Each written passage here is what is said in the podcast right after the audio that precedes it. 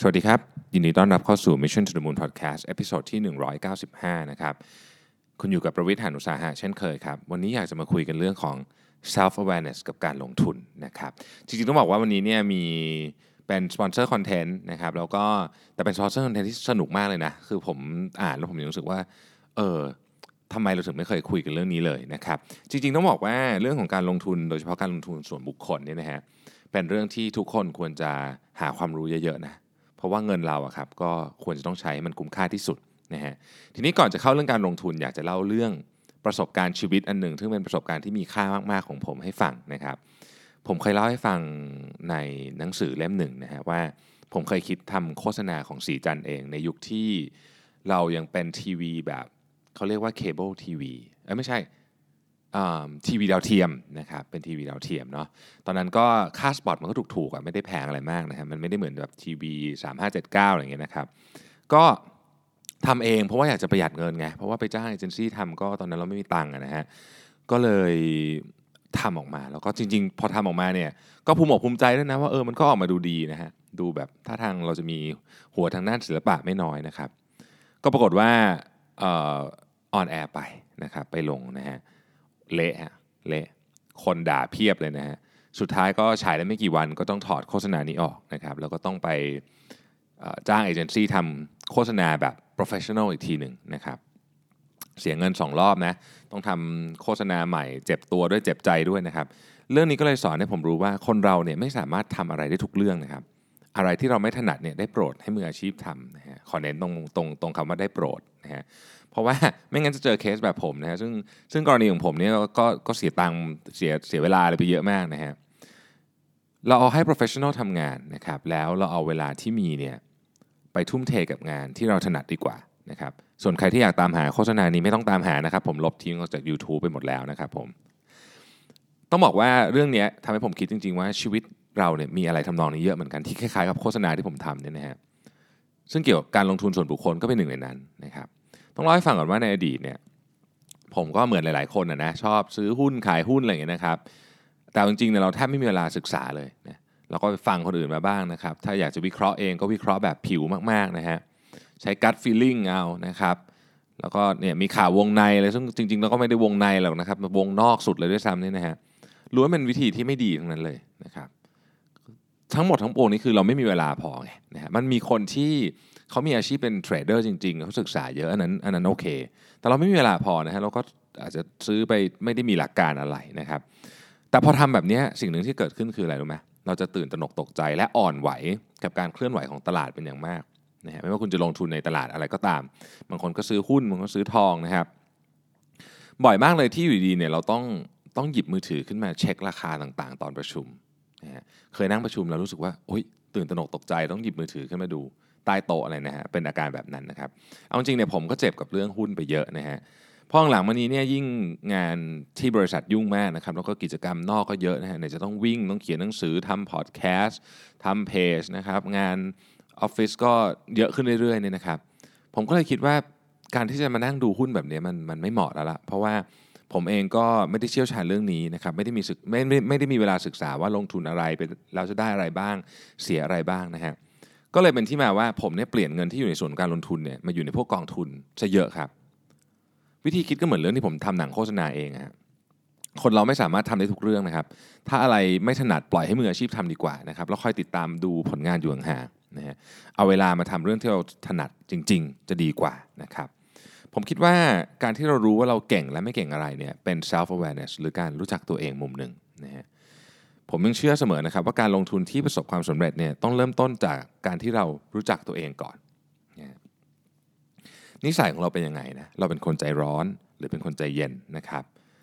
เราเป็นคนตื่นตระหนกตกใจง่ายไหมนะครับหรือว่าเป็นคนนิ่งนะฮะเราอยู่ช่วงไหนของชีวิตนะเพิ่งเริ่มทำงานหรือเปล่านะครับ กำลังสร้างครอบครัวกำลังซื้อสินทรัพย์ใหญ่นะครับกำลังจะมีภาระต้องใช้เงินนะครับลูกกำลังจะเข้าโรงเรียนอินเตอร์อย่างเงี้ยนะครับกำลังจะเตรียมตัวเกษียณ คือแต่ละช่วงชีวิตเนี่ยมีวิธีการใช้เงินที่แตกต่างกันออกไปมากนะครับ อย่างตอนเราเริ่มทำงานเนี่ยก็จะเป็นช่วงที่เก็บเงินได้เยอะหน่อยนะครับ เพราะว่ายังไม่ได้มีภาระอะไรเยอะ โดยเฉพาะคนที่ไม่จำเป็นจะต้องมีความจำเป็นจะต้องซื้อบ้านนะครับ หรือว่าของชิ้นใหญ่ๆเนี่ยก็อาจจะ มีภาระน้อยนะครับก็เก็บเงินได้เยอะหน่อยพอเข้าช่วงสัก 30นะเริ่มแต่งงานนะครับ เริ่มสร้างครอบครัวไอ้ตอนนี้ก็อาจจะต้องอยากจะแยกบ้านออกมานะครับไม่ได้อยากจะอยากจะแยกบ้านออกมาอยู่กันเองเนี่ยนะครับ ก็ต้องซื้อบ้านนะพอมีลูกก็นะฮะรถก็ต้องตามมาแล้วก็ค่าเทอมค่าเทอมนะเพราะฉะนั้น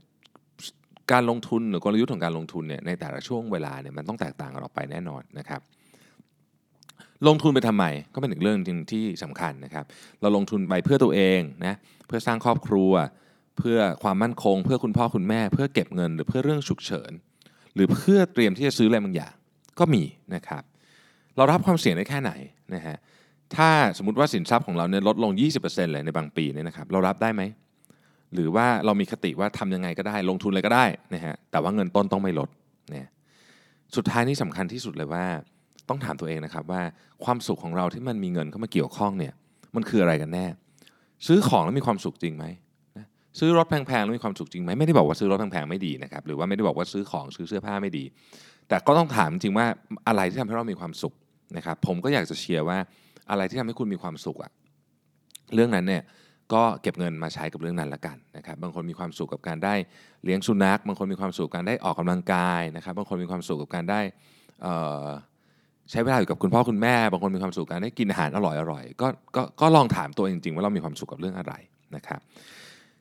ทีนี้พอเราเข้าใจทั้งหมดนี้แล้วที่เรากล่าวมาทั้งหมดเนี่ยนะฮะเราก็จะเริ่มวางแผนการลงทุนได้นะครับ ผมชอบเรียกว่าเป็นกลยุทธ์การลงทุนส่วนตัว หรือ personal investment investment strategy นะครับ personal investment strategy เนี่ยเป็นกลยุทธ์ที่คลับคล้ายคลับคลากับว่ามันจะถูกดีไซน์มาเพื่อเราคนเดียวโดยเฉพาะนะครับ แม้ว่าผมจะบอกไว้ในตอนแรกว่าบางเรื่องที่เราไม่ถนัดใช้มืออาชีพดีกว่านะครับ แต่ว่าก็ไม่ใช่ว่าเราจะสามารถปล่อยปละละเลยโดยไม่หาข้อมูลอะไรเลยได้นะครับ การออกแบบกลยุทธ์การลงทุนส่วนบุคคลเนี่ยก็ต้องหาข้อมูลเหมือนกันนะครับ เอาส่วนตัวก่อนนะฮะสิ่งที่ผมซื้อทุกปีเลย ไม่เคยขาดเลยเนี่ยนะครับ ก็คือ LTF กับ IMF นะฮะเรื่องเหตุผลเรื่องการลงทุนก็เป็นส่วนหนึ่งนะครับแล้วก็เรื่องเหตุผลเรื่องภาษีก็เป็นอีกส่วนหนึ่ง ซึ่งมีน้ำหนัก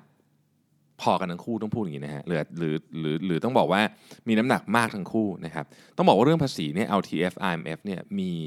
ข้อดีหรือมีภาษีเยอะกว่าการลงทุนแบบอื่นอยู่แล้วนะครับเพราะว่าสามารถเอามาหักภาษีได้เต็มๆเลยเนี่ยนะฮะเรามาทบทวนกันนิดหนึ่งว่า LTF กับ IMF เนี่ยมีรายละเอียดแตกต่างกันยังไงนะครับ LTF ซึ่งย่อมาจาก Long Term Equity Fund นะครับพอมีคำว่า equity ก็แน่นอนนะฮะต้องลงทุนในหุ้นอยู่ด้วยนะครับ เงื่อนไขของ LTF ก็คือว่า จะต้องมีหุ้นอยู่ 65%ของมูลค่ากองทุนนะครับเงินลงทุนเนี่ยสามารถนำไปลดหย่อนภาษีได้ แต่ไม่เกิน 15%ของเงินได้ที่ต้องเสียภาษี หรือไม่เกิน 5 0 0 0 0 0 บาทนะฮะซึ่งต้องบอกว่าเยอะมากนะนะครับสำหรับ LTF ต้องถือน้อย 7 ปีนะครับแต่ไม่จำเป็นต้องซื้อต่อเนื่องทุกปีนะฮะส่วน IMF นะครับ Retirement Mutual Fund คำว่า retirement ก็บอกอยู่แล้วว่า เขาตั้งใจจะเก็บเงินนี้ไว้ใช้ตอนเกษียณนะครับ อันนี้ให้ข้อมูลนิดหนึ่งนะก่อนที่ เราจะเล่าเรื่อง IMF ต่อคือว่าธนาคารแห่งประเทศไทยนะครับเคยออกมาให้ข่าวนะว่าสามในสี่ของคนไทยเนี่ยจะเกษียณอายุไม่ได้ตามแผน หรือไม่มีแผนรองรับในวัยเกษียณ ซึ่งอันตรายมากๆนะครับ คือตอนที่เราทำงานหาเงินได้ครับ ก็อย่าอย่าเพลินโดยการใช้เงินไปเกือบหมดนะเพราะว่าอย่าลืมว่ามันจะมีช่วงชีวิตที่ที่เรายังยังต้องใช้เงินอยู่ แต่ว่าความสามารถในการหาเงินของเราอาจจะลดลงแล้วนะครับก็อย่างเช่นช่วงเกษียณเป็นต้น แล้วในยุคนี้เนี่ย คนก็วางแผนจะ early retire กันเยอะนะครับ ก็ยิ่งต้องวางก็ยิ่งต้องทำไอ้ไอ้กลยุทธ์การลงทุนส่วนตัวให้ดีขึ้นไปอีกนะครับต้องต้องระมัดระวังนะครับ เรื่องนี้มีประเทศไทยกำลังจะมีปัญหาเรื่องนี้เยอะผมผมเชื่อว่าอย่างนั้นนะฮะต้องต้องมีคนมาให้ความรู้เรื่องนี้กันเยอะเลยนะครับก็ IMF เนี่ยก็เป็นออกแบบมาเพื่อจุดประสงค์นี้เลยนะครับอยากให้เรามีเงินใช้ตอนเกษียณนะครับซึ่งก็จูงใจโดยการลดหย่อนภาษีได้เช่นกันนะครับ โดยเงินที่เกี่ยวข้องกับการเกษียณนะครับ อันนี้ฟังดีๆนะเงินที่เกี่ยวข้องกับการเกษียณนะครับอันได้แก่ IMF บวกกองทุนสำรองเลี้ยงชีพ บวกกบข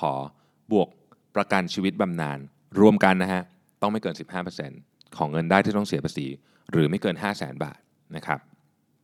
เรื่องสำคัญของ IMF คือ ต้องลงทุนต่อเนื่องทุกปี แต่สามารถเว้นได้ไม่เกิน 1 ปี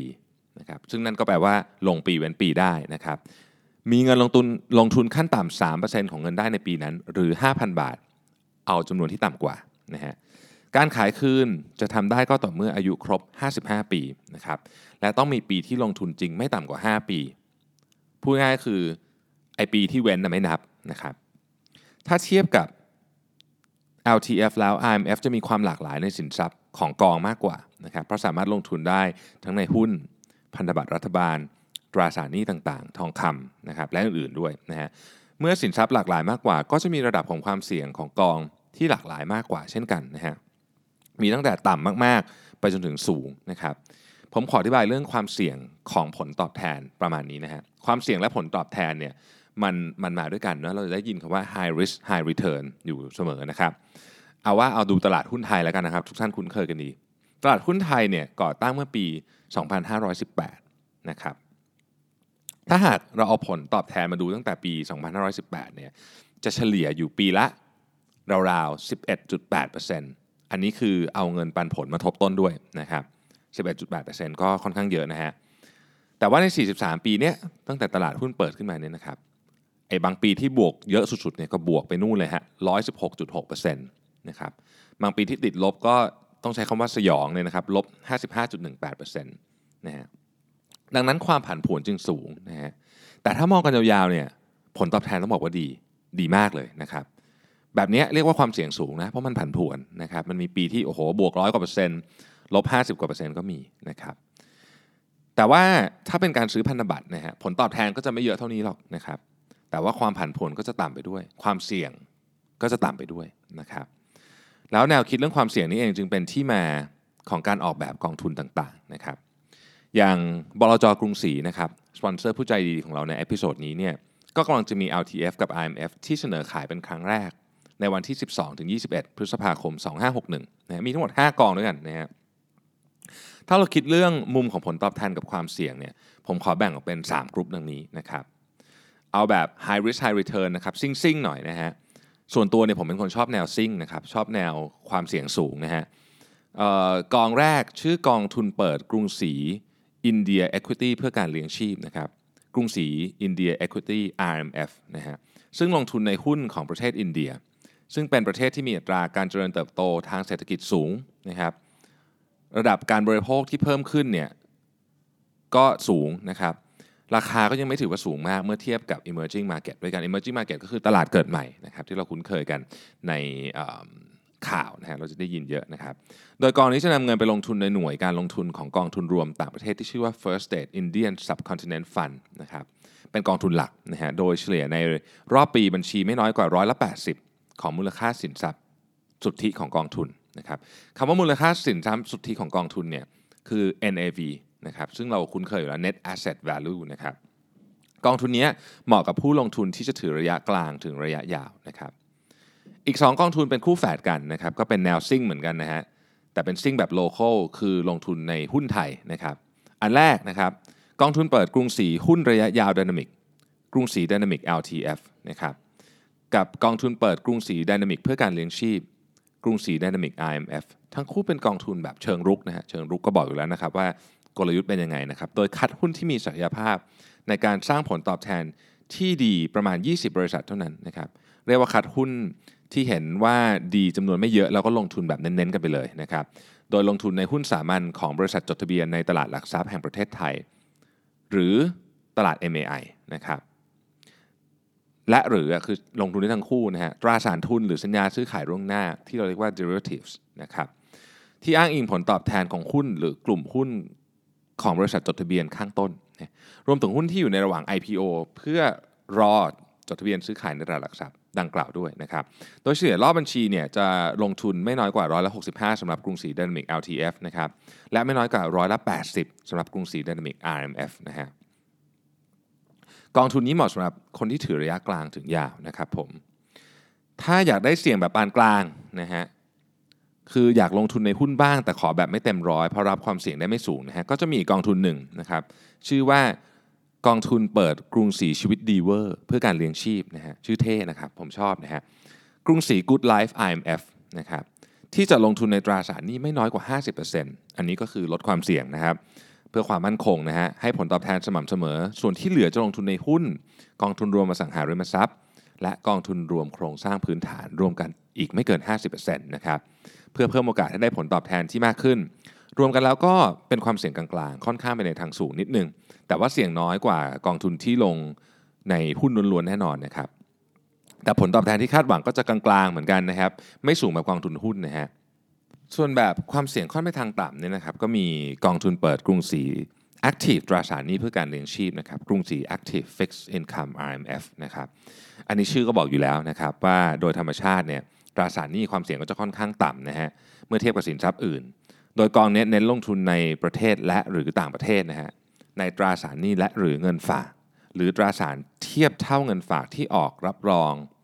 หรือค้ำประกันการจ่ายเงินโดยภาครัฐ รัฐวิสาหกิจ สถาบันการเงิน และหรือภาคเอกชนนะครับ ซึ่งมีอันดับความน่าเชื่อถือของตราสาร หรือผู้ออกตราสารอยู่ในอันดับที่สามารถลงทุนได้นะครับ ทั้งนี้ทั้งนั้นก่อนจะซื้ออะไรก็ตาม ควรจะต้องศึกษารายละเอียดและทำความเข้าใจ กับหนังสือชี้ชวนให้ชัดเจนนะครับ เพราะในนั้นมีรายเยอะมากนะครับ ผมผมขอเน้นตรงนี้เลยนะครับ ว่าอยากให้ทุกคนตั้งใจอ่านหนังสือชี้ชวนจริงๆนะครับเออมันอาจจะมีรายละเอียดเยอะนิดนึง แต่ว่านี่เงินคุณนะฮะคือคุณหามาอย่างยากลำบากนะครับ เพราะฉะนั้นเนี่ยก็ก็อ่านซะหน่อยว่ากำลังจะซื้ออะไรกำลังจะลงทุนอะไรนะครับต้องต้องอยากอยากเพิ่มคือหลายหลายคนเนี่ยไม่ค่อยอยากอ่านเพราะรู้สึกว่าเออมันเป็นศัพท์ทางไฟแนนซ์อ่านไม่รู้เรื่องอะไรเงี้ยนะครับส่วนใหญ่หนังสือชี้ชวนเนี่ย เดี๋ยวนี้นะครับลองไปอ่านดูเขาพยายามจะเขียนให้เราเข้าใจได้มากที่สุดอยู่แล้ว แต่ถึงคุณอ่านแล้วไม่เข้าใจก็ต้องทำความเข้าใจอยู่ดีนะครับ อันนี้เป็นหน้าที่อย่างที่ผมบอกฮะแม้ว่าเราจะให้มืออาชีพลงทุนให้ หน้าที่ของเราไม่ใช่อยู่ดีๆ เอาเงินไปให้เขาเลยเฉยๆหน้าที่ของเราก็คือการการการมอนิเตอร์และศึกษาหาข้อมูลว่าจะลงทุนยังไงอะไรนะครับ เพราะฉะนั้นขอเน้นย้ำครับอ่านให้ดีนะฮะแล้วก็เรื่องระดับความเสี่ยงเนาะนะครับเรื่องระดับความเสี่ยงเนี่ยอย่างที่ผมบอกไปนะฮะ ชีวิตเราเราจัดการเองนะฮะคือระดับความเสี่ยงหลายคนบอกว่าเอ๊ะถ้าเกิดอายุน้อยต้องเสี่ยงเยอะไหมคือมันก็ไม่ใช่ขนาดนั้นซะทีเดียวมันก็ขึ้นอยู่กับว่าชีวิตคุณเป็นยังไงอะผมยกตัวอย่างนะครับ ถ้าเราอายุน้อยนะครับเพิ่งเริ่มทำงาน แต่ว่าเรามีภาระต้องช่วยเหลือครอบครัวเนี่ยความเสี่ยงอาจจะต้องต่ำหน่อย แต่ถ้าเกิดเราอายุน้อยเริ่มทำงาน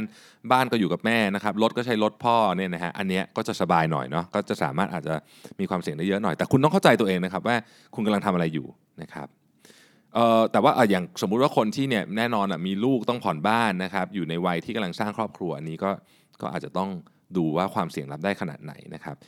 อย่าให้ความเสี่ยงการลงทุนมัน mismatch กับชีวิตของเรานะครับพูดง่ายๆก็คือเราจะใช้ชีวิตแบบไหน เรามีความเชื่อแบบไหน เราเรารักอะไรเราเราเราอยากจะทำอะไรเนี่ยขอให้การลงทุนของเรา ซึ่งมันเป็นส่วนสำคัญเนาะชีวิตเราต้องใช้เงินในเกือบทุกมิติเนี่ยให้มันสอดคล้องกับ วิถีชีวิตที่เราอยากใช้นะครับ อีกเรื่องก็คืออย่าลืมความฉุกเฉินด้วยนะครับหลายครั้งเนี่ยเราเราไม่ค่อยนึกถึงนะครับฉุกเฉินก็อย่างเช่นเรื่องป่วยเรื่องอะไรพวกนี้เนี่ยนะครับหรือว่าญาติพี่น้องป่วยนะครับคุณพ่อคุณแม่นะครับต้องต้องการเงินส่วนหนึ่งไว้ด้วยนะสำหรับเรื่องนี้นะครับ เพราะว่าถ้าเกิดเราการเงินไว้เนี่ยเวลาป่วยอย่างน้อยที่สุดเนี่ยเราจะได้ไม่ต้องกังวลเรื่องเงิน เอาเวลาไปกังวลเรื่องที่ควรจะกังวลดีกว่านะครับก็คือเหตุการณ์นั้นนะฮะก็ ทั้งหมดทั้งมวลนี้คือเรื่องของความเสี่ยงกองทุน แต่เรื่องหนึ่งที่ LTF และ IMF ไม่มีคือเรื่องความเสี่ยงของเรื่องภาษีฮะซึ่งผมชอบมากอย่างที่บอกผมชอบมากเลยเรื่องของการหักภาษีเนี่ยนะครับ คือหักภาษีได้เยอะมากเยอะเยอะสุด ๆเลยนะครับ แล้วก็ถ้าเกิดคุณทำถูกกฎเนี่ยก็ไม่มีอะไรน่าเป็นห่วงนะครับอย่าลืมกลับไปศึกษาเรื่องกฎอีกทีนะว่าเขาต้องซื้อกี่ปีนะครับขั้นต่ำเท่าไหร่นะฮะก็เลยอยากจะชวนคนที่จะลงทุนเนี่ยนะฮะแต่ว่าอาจจะไม่สะดวกที่จะติดตามหุ้นหรือตราสารนี้ด้วยตัวเอง ลองมาใช้บริการมืออาชีพ อย่างกรุงศรี Asset Management ดูนะครับ เราจะได้เอาเวลาเนี่ยไปใช้กับเรื่องที่เราถนัดที่สุดจริงๆนะครับคนส่วนใหญ่เนี่ยมองว่าหากเป็นกองที่ IPO นะครับคือเพิ่งเริ่มใหม่นะครับมักจะไม่มีผลการดำเนินงานย้อนหลังให้ดูเปรียบเทียบ แต่สำหรับกองทุนที่ทางกรุงศรีจะเสนอขายนี้ เป็นกองทุนที่มีนโยบายเหมือนกับกองทุนที่เปิดมาก่อนพูดง่ายคือสามารถเอามาเทียบได้นะครับ ซึ่งเราสามารถเข้าไปดูพอร์ตการลงทุน และผลการดำเนินงานย้อนหลัง เป็นแนวทางเพื่อประกอบการตัดสินใจได้นะครับ ผู้ลงทุนสามารถดูข้อมูลการดำเนินงานย้อนหลังของกองทุน ที่เหมือนกันได้จากเว็บไซต์ www กรุงศรี asset.com นะครับอย่างเช่น KF LTF DNM กับ KF DNM RMF มีนโยบายการลงทุนเหมือนกับ KF Dynamic นะครับเป็นต้นนะครับ ซึ่งเป็นกองทุนเปิดที่บริหารมาตั้งแต่นู่นปี 46นะฮะ มี track record ให้ดูยาวเหยียดเลยนะครับ เพื่อเป็นทางเลือกให้กับผู้ลงทุนได้เลือกลงทุนให้เหมาะสมกับความต้องการมากขึ้นนะครับ แน่นอนครับต้องมีคำเตือนนะครับคำเตือนคือ ควรทำความเข้าใจลักษณะของสินค้า เงื่อนไข ผลตอบแทน ความเสี่ยง และศึกษาสิทธิประโยชน์ทางภาษี ในคู่มือการลงทุนก่อนตัดสินใจลงทุน ทั้งนี้ผลการดำเนินงานในอดีตของกองทุนรวมมิได้เป็นสิ่งยืนยันถึงผลการดำเนินงานในอนาคตนะครับ เอาล่ะ อันนี้ก็เป็นแนวคิดเรื่องกองทุนโดยเฉพาะจะเน้นเรื่อง LTF RMF เพราะอย่างที่ผมบอกครับผลประโยชน์เรื่องภาษีนี่มันมหาศาลจริง ๆ นะครับ ก็นะครับเข้าใจตัวเองนะประเมินความเสี่ยงให้ได้นะครับ แล้วก็ที่สำคัญที่สุดนะครับ ผมอยากให้ทุกคนเนี่ยลองทำแบบนี้ดูครับ ในวันที่เราตัดสินใจซื้อสินทรัพย์อะไรบางอย่าง ไม่ว่าจะเป็นการลงทุนนะครับ หรือว่าไม่ว่าจะเป็นสินทรัพย์ที่ซื้อแล้วเรามีความสุข เช่น รถยนต์นะครับ ลองเขียนไดอารี่บันทึกไว้ดู ผมนี่เป็นคนที่เชียร์มากให้บันทึกเรื่องราวต่างๆ ไว้ ลองบันทึกไดอารี่ดูนะครับวันนั้นเราคิดอะไรอยู่ทำไมเราถึงซื้อกองทุนกองนี้ หรือในข้างหนึ่งทำไมเราถึงซื้อของที่เป็นอของที่ซื้อแล้วเราอยากได้เช่น นาฬิกาแพงๆรถยนต์แพงๆนะครับลองบันทึกไว้ดูแล้วผ่านมา 1 ปีเนี่ยเราลองกลับมาดูว่าเอ๊ะความคิดของเราในการใช้เงินนี่มันเปลี่ยนไปไหมนะครับผมเชื่อว่าตลอดชีวิตเราเนี่ยเราหนีไม่พ้นเรื่องของการเงินตั้งแต่เกิดจนตายนั่นแหละนะครับ ตายไปแล้วก็ยังต้องมาจัดการการเงินต่อนะฮะลูกหลานต้องมาจัดการเรื่องการเงินต่อ แต่ว่าถ้าเราเข้าใจตัวเองนะครับเราบันทึกไว้ว่าเออเนี่ยตอนนั้นเนี่ยทำไมฉันถึงทำเรื่องนี้นะเราจะสามารถมีชีวิตด้านการลงทุน ชีวิตด้านการเงิน และชีวิตที่มีความสุขในองค์รวมทั้งหมดได้มากขึ้นนะครับเพราะว่าเราจะเข้าใจทั้งตัวเอง และเข้าใจว่าเงินของเราเนี่ยมันอยู่ในที่ที่ควรจะอยู่หรือเปล่า สำหรับวันนี้ขอบคุณทุกท่านมากนะครับ ที่ติดตาม Mission to the Moon Podcast รายละเอียดเพิ่มเติมสำหรับกองทุนทั้งหมดที่ผมพูดไปวันนี้เนี่ยนะครับสามารถดูในได้ใน description ของ podcast นี้นะครับ ขอบคุณอีกครั้งหนึ่งนะครับสำหรับกรุงศรี Asset Management ที่เป็นสปอนเซอร์ใจดีของเราใน episode นี้นะครับแล้วเราพบกันใหม่ในวันพรุ่งนี้ครับ สวัสดีครับ